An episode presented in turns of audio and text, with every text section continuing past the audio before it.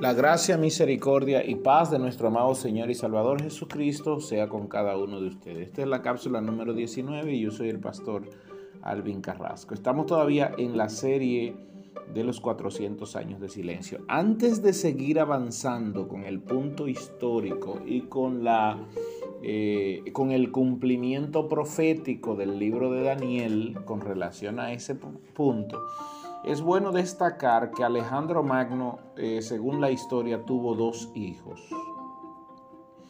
Eh, hubo un hijo que él no lo reconoció, eh, por eso la historia no habla mucho de él, pero hubo otro sí, que sí él reconoció, que, se, nombró Alejandro IV.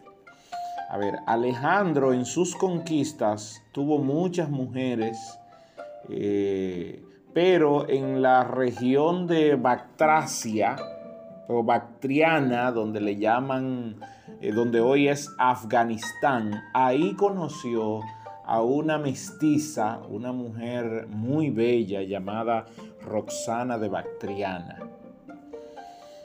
Esto no era muy bien aceptado por eh, sobre todo los macedonios, los griegos que estaban todavía en la región de Grecia, muy al este. Eh, pero Alejandro sí consentía eh, estas relaciones interraciales. Alejandro se enamoró locamente, cosa que su madre llamada Olimpia de Epiro, recuerden que Olimpia eh, y hay historiadores, como es el caso de, eh, bueno, hay, hay, varios historiadores que, que eh, dicen que Olimpia estuvo, bueno, Plutarco es uno de esos historiadores, que dice que Olimpia estuvo de acuerdo con el asesinato de Filipos, el rey Felipe, que era el papá de Alejandro, Filipos de Macedonia. Filipos II de Macedonia. Ella estuvo de acuerdo con el asesinato de Filipos eh, para así eh, darle eh, el trono a su hijo Alejandro. Pero bien, Olimpia no estaba de acuerdo con esa relación de Alejandro y Roxana de Bactriana por lo tanto, eh, se gestó varias veces la muerte de, de Roxana, cosa que Alejandro nunca apoyó ni, y nunca aceptó. Luego, eh, Alejandro con Roxana de Bactriana tuvo una, un hijo llamado Alejandro o Alejandro IV. Bien. Y, cuando él muere en, eh, en el año 323 aproximadamente en la ciudad de Babilonia, le pide a uno de sus generales llamado Casandro, que se quedó con la parte de Macedonia y Grecia, Casandro se queda con la parte de Macedonia y Grecia. Recuerden que lo dije. Casandro con la parte de Macedonia y Grecia. Lisímaco con la parte de Asia Menor. Eh, Seleuco con Egipto. Y la parte más grande eh, Seleuco no, Seleuco se queda con la parte más grande, que era la región de Mesopotamia y el Golfo Pérsico, y Ptolomeo se queda con la parte de Egipto. Pero Alejandro, antes de morir, le encomienda a Casandro que lleve a su esposa y a su hijo a Grecia. Así que Casandro le da protección no solo a Roxana y a Alejandro IV, sino también que a su madre Olimpia. Bien, pero al ver Casandro, siete años después de la muerte de Alejandro, que eh, Alejandro estaba creciendo y que él, Alejandro IV, el hijo de Alejandro, era el eh, rey verdadero por, por eh, sangre de, la, de toda Grecia. Entonces, primero mata a Olimpia, la madre de Alejandro.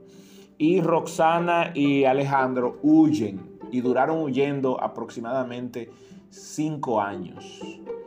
Eh, 12 años después de la muerte de Alejandro, pues Casandro, con, eh, Casandro eh, persigue y atrapa a Roxana y a Alejandro IV y los asesina. Eso es para terminar totalmente la, descendencia de Alejandro y él poder gobernar con mucha tranquilidad. Eh, eso no quiere decir que no haya tenido conflicto, él tuvo muchos conflictos, sobre todo con Lisímaco, que siempre eh, agredía y destruía, aunque habían acuerdos comerciales entre Casandro. Óigame, estoy hablando de generales que fueron mano derecha de Alejandro Magno y que ellos crecieron prácticamente juntos, que su desarrollo militar lo tuvieron juntos, que pelearon juntos muchísimas guerras. Pero cuando ellos se ven con posesiones, entonces se vuelven enemigos y eh, empiezan a perseguirse y a matarse, a matar sus soldados y a matar sus propios generales. Así que eh, con tantas, con tantas batallas entre, sobre todo entre Lisímaco y Casandro, ellos no consintieron en unificar esa parte del imperio, esas dos partes del imperio, y en poco tiempo esas dos partes del imperio se deshicieron aunque se fortalecieron los primeros años, pero luego se deshicieron. Por eso es que Daniel en, las visiones que ve, no ve estas dos partes. De hecho, cuando habla del reino del norte y del reino del sur, está hablando de las otras dos partes que sí se concentraron en fortalecer sus caracteres, en fortalecer sus ejércitos y en ampliar su territorio y no pelearse en ellos. Unos 200 años después es que entonces empiezan las guerras entre estos dos, que fue el reinado del norte, que estaba ocupado y a cargo de la dinastía Seleucida, y el reinado del sur, que estaba a cargo de la dinastía Ptolomaya. Bien, por este momento, déjeme, esto solamente fue una cápsula para, para no olvidarnos del contexto donde vamos porque quiero dejar todo bien claro y, no, y, dejar eh, cada detalle que se me vaya quedando. Voy a hacer cápsulas como esta, voy a abrir paréntesis como este para aclararlo. Permítanme cerrar aquí y mañana continuamos. Que el Señor les bendiga.